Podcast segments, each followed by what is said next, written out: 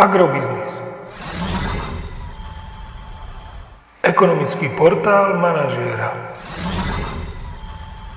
Prognóza cien agrokomodít pre tretí týždeň. Očakávané ceny na burze Matif na konci tretieho týždňa. Pšenica 225 až 235 eur za tonu, kukurica 208 až 217 eur za tonu, repka 420 až 435 eur za tonu. Slovenské ceny jatočných ošípaných sa pohybujú v pásme 1,25 až 1,30 eur za kilogram jatočnej hmotnosti.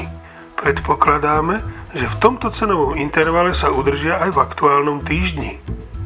Agromagazín už druhý týždeň po sebe nemení svoj odhad nákupných cien mlieka na január až marec. Ceny pohonných hmot sa v ostatnom týždni menili len minimálne a preto očakávame, že sa v aktuálnom týždni nezmenia ani ich cenovky na slovenských čerpacích staniciach. Cena nafty by tak mohla zotrvať na úrovni 1,95 tisícin eur za liter a cena benzínu Natural 95 na úrovni 1,230 tisícin eur za liter. Podrobnejšie informácie nájdete v aktuálnej prognóze na portáli Agrobiznis.